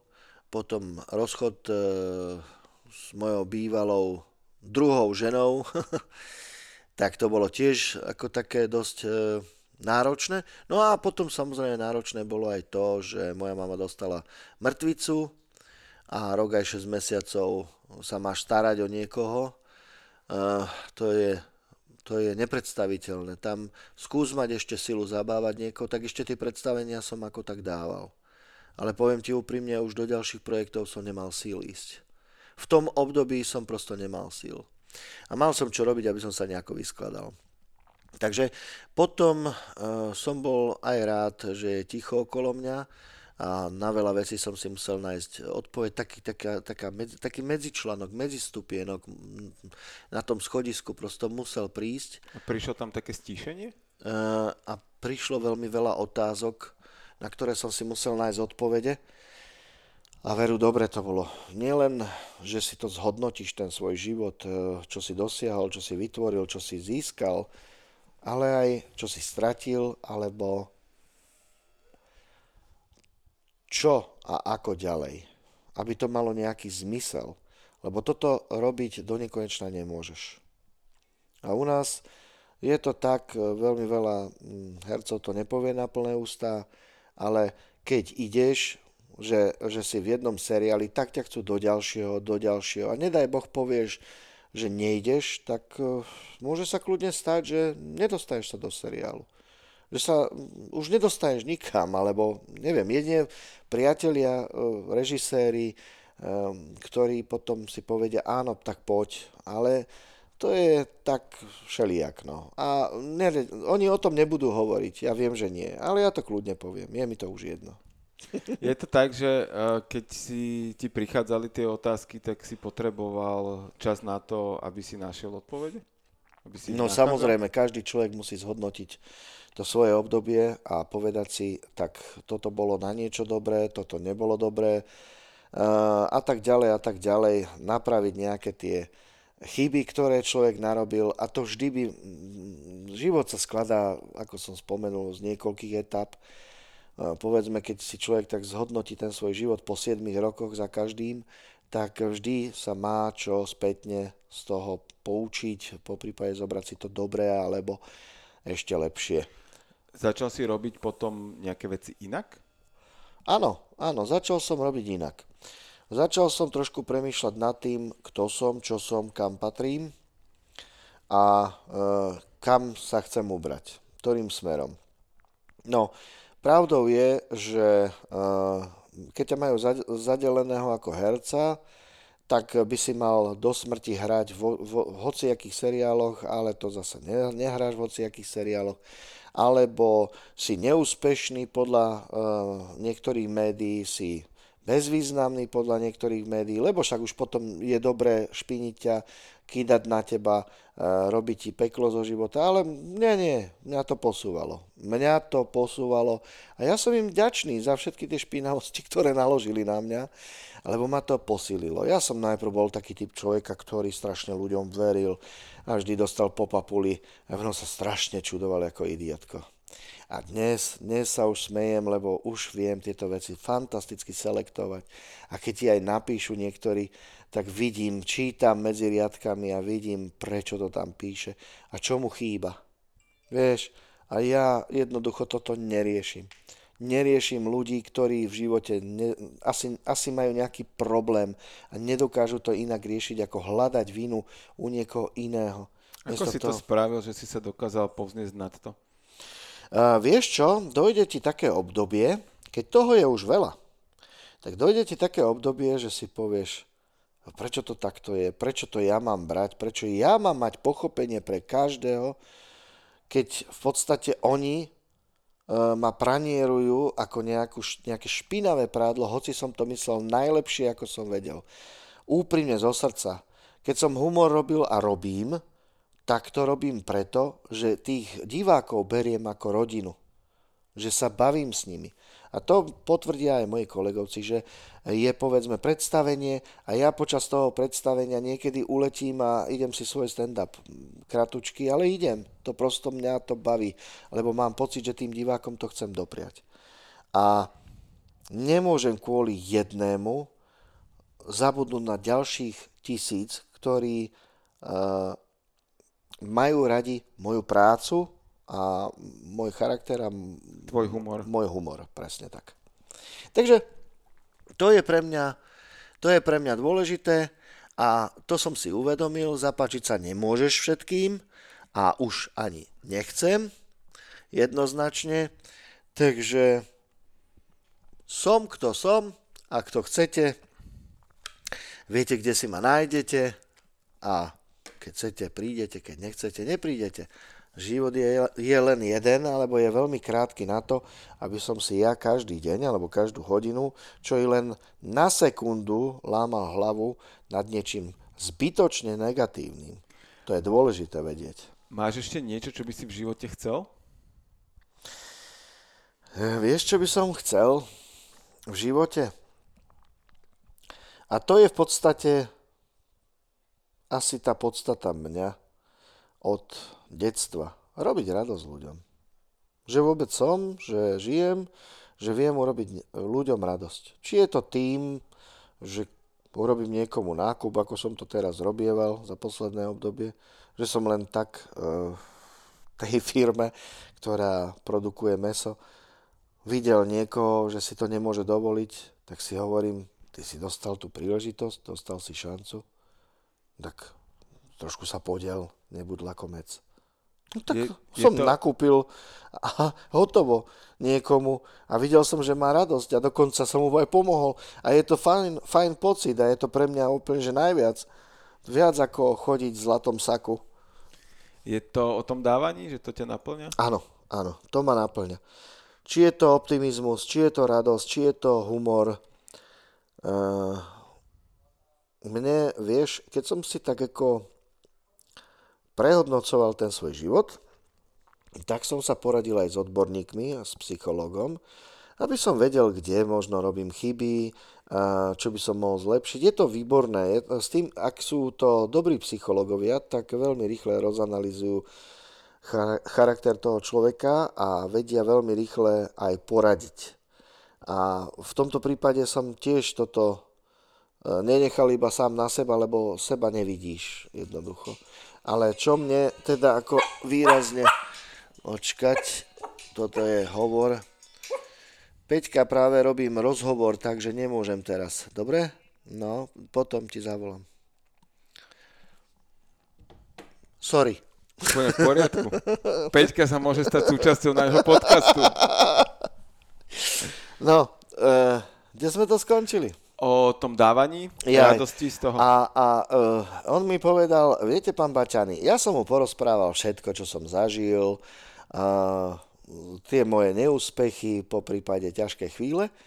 A on hovorí, pán Baťany, no, poviem vám len jednu vec. Faktom je, že to, čo ste vy prežil, uh, niektorých by už možno z polovice položilo. Ale vy ste došli až sem, unavení, vyčerpaní a hotoví, vyhoretí. A ja hovorím, no áno. Ale poviem vám jednu vec, čo vás držalo nad vodou? A ja hovorím, čo? Že ste ten svoj život bral aký, ako si s nadhľadom, s humorom a to vás držalo pri živote. No a to bol jeden z takých mojich začiatkov, kedy som si uvedomil, že čo je dôležité v živote, a ako je dôležité sa niekedy vedieť, e, dokázať vedieť zasmiať sám na sebe, na svojich niektorých životných peripetiách alebo, alebo situáciách, alebo odľahčiť to sám pre seba.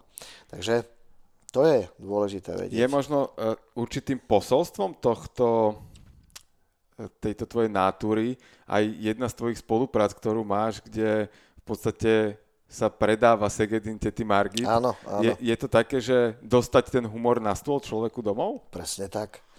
Uh, teta Margit, uh, to bol symbol mamičky a každý z nás má mamu a vieme, že u mami je vždy najlepšie. No. A teta Margit je taká televízna alebo mediálne známa postavička, ktorá bola známa práve týmto Segedínom. No a s touto firmou sme sa dohodli, že tento Segedín sa bude vyrábať normálne a ide do predaja normálne. Takže aj s tým bude ešte kopec randy. A máme, máme to pripravené aj, aj teda s majiteľom tejto spoločnosti, že ako budeme postupovať. A potom nie je nič lepšie, ako sa najesť. No čo ľudia potrebujú? Hry a chleba. Tak, chlieb a hry od starého Ríma, to poznáme. No a pokiaľ, budú, pokiaľ bude chlieb a budú aj hry, tak ľudia budú spokojní, aspoň trochu. Čo potrebuješ? Telo nasítiť a dušičku trošku. A keď toto majú ľudia, tak potom aj inak sa správajú. Je to pre teba také možno, že na jednej strane prekvapivé, ale Áno. že také vnútorné naplnenie, že takéto niečo sa re- realizuje dnes? E, Pre mňa to bol, e, poviem ti ďalší príklad, ja som e, po tej korone a po tých všetkých týchto srandách bol tak znechutený a tak som bol na dne, že som si povedal, že ja už asi pôjdem niekde do zahraničia a budem existovať asi niekde inde, idem umývať riady alebo hoci čo iné, lebo to už som nevidel perspektívu ani zmysel, ani nič. A si predstav, normálne ti mi majiteľ tejto spoločnosti zavolá, keď sa to dozvedel cez médiá, že chcem odísť do Chorvátska, tak sa mi zavolal a hovorí, že on si to, on nechce, aby som odišiel, že to mu príde už ujeté, aby už ešte aj toto a prosto, že nech, nikam nechodím, že nájdeme určite nejakú komunikáciu, nájdeme určite nejakú spoluprácu a podobne tak mňa to až dojalo, pretože zrazu som zistil, vidíš, vyšleš nejakú energiu a ona sa ti vráti. Tí Dobrí ľudia... ľudia existujú. Áno. A že ich je tu dosť, to mi ver. Mimochodom, motom tohto človeka, ktorého spomínaš, je, že dobrí ľudia si zaslúžia byť šťastní. Tak. A dobrí ľudia si zaslúžia byť šťastní a keď dávaš, tak aj dostávaš. Je to tak.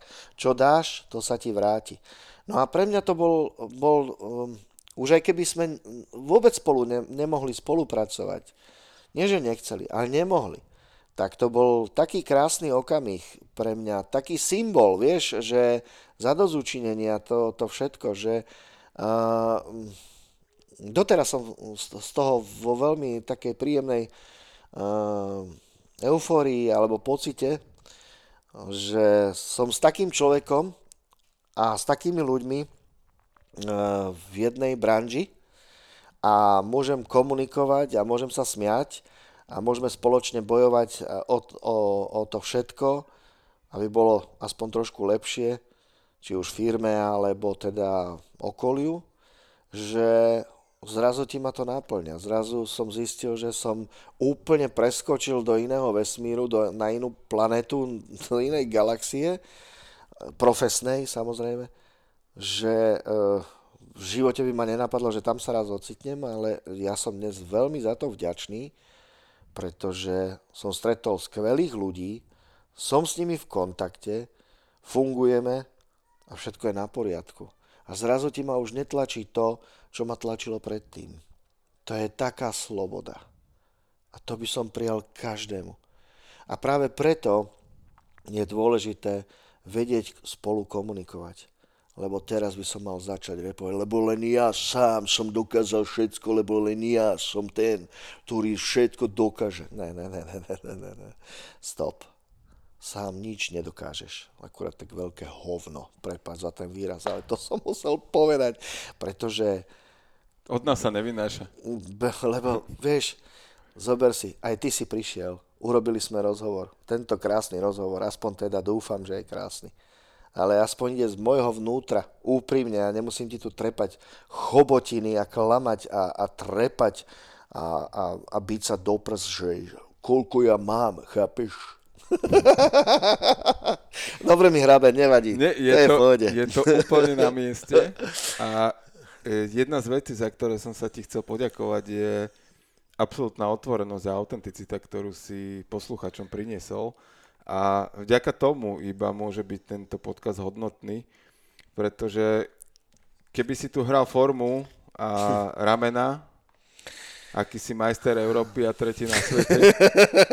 Prepač, je mi to smiešne, nie, nevaj sa. Tak, eh, tak by to neprineslo tú hodnotu, pretože častokrát eh, ľudia naozaj vidia iba ten úspech a vidia to pozlatko toho, Presne. ako si zabával národ dlhé áno, roky. Áno, áno. Ale nevidia pod tú zlatú pokličku, kde sa ten guláš naozaj varí a kde to treba prežiť. Tak, a tak. Tie, tie strasti možno, ktoré sú za tak. tým. A, a práve vďaka tomu, že si to dovolil, že si nás pustil do svojho vnútra, tak e, mnohí ľudia možno pre, prežívajú nejakú podobnú situáciu a nájdu práve v tom inšpiráciu, že v tom nie sú sami a že na jednej strane ľudia, ktorých oni vidia v obrazovke a, a sú pre nich nedosiahnutelní, že sú to naozaj tí ľudia z mesa a kosti, takí ako všetci ostatní. Presne tak.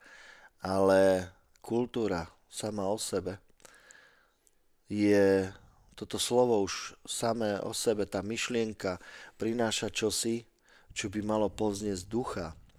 A kultúra môže byť v prejave, kultúra môže byť v myslení, kultúra môže byť správaní sa jeden k druhému. A keď bude každom človeku, a ja som presvedčený, že v každom človeku je kultúra, tak e, sa navzájom môžeme len obohacovať, len si ponúkať úžasné veci. Pozri sa, čo si mi ponúkol, tento rozhovor. Ďakujem. Ďakujem, je to úžasné. A snáď možno ja som ti ponúkol aspoň ako taký rozhovor. A teraz si zober, že mesiar vyprodukuje meso a môže nakrmiť niekoho. A ten niekto zase postaviť dom a ten, čo bude v tom dome, bude robiť dane. A ten, čo uh, urobí dane, ich urobí dobre. Napríklad. Hej, to som teda dal hrozný príklad, lebo slovo dane dnes... Dane a dobre. to je celé zle. Ale... Nie, ale myslím si, že, myslím si, že tá, tá pointa toho reťazca je pochopená. Je veľmi dôležitá. Je veľmi dôležitá. No určite uh, nepôjdem do Polska rozprávať uh, s Poliakom, že ty si môj brat ale na Slovensku budem hovoriť, tak si si Slovák ako ja, takže pre Boha sme jedna, jedna rodina, to nemôže byť inak. Ja to nemôžem, nemôžem akceptovať, že pôjdeme niekde von spolu a tam sa pohádame a um, iné, iné národy držia spolu. Však toto už by sme mali krúci špagát pochopiť, že patríme jeden k druhému. Sme tak maličkí, že nás môže hoci kto túto bodku zmiesť zo stola alebo zo sveta a bolo raz jedno Slovensko a kde sú potom tí naši otcovia, dedovia a ich odkazy. Neviem. Peter, ďakujem ti veľmi pekne za naozaj veľmi inšpiratívny a ako som to už aj spomenul, osobný rozhovor. Ďakujem a aj ja veľmi. Poslucháčom želáme krásny deň, ráno, večer, noc, všetko. kedykoľvek nás počúvajú. Ľudia moji, ja vám želám len to najlepšie. Želám vašim rodinám len a len to najlepšie. Hlavne aby sme boli k sebe dobrí. To nie je fráza, to treba precítiť, to treba pochopiť, to treba naozaj žiť ľudia. Čím je, väčšia, čím je väčšie napätie, tým by sme mali k sebe, k sebe mať blízko. Je to veľmi, veľmi dôležité. A pochopenie. A nie, že vidím vedľa seba človeka, ktorý krváca a prekročím ho. To je môj názor. Ale už trepem blbosti, ale aj tak to cítim do kelu. Ďakujem. Ja ďakujem. Jergi Talks vám prináša Jerguš Holéci v spolupráci s Aktuality SK.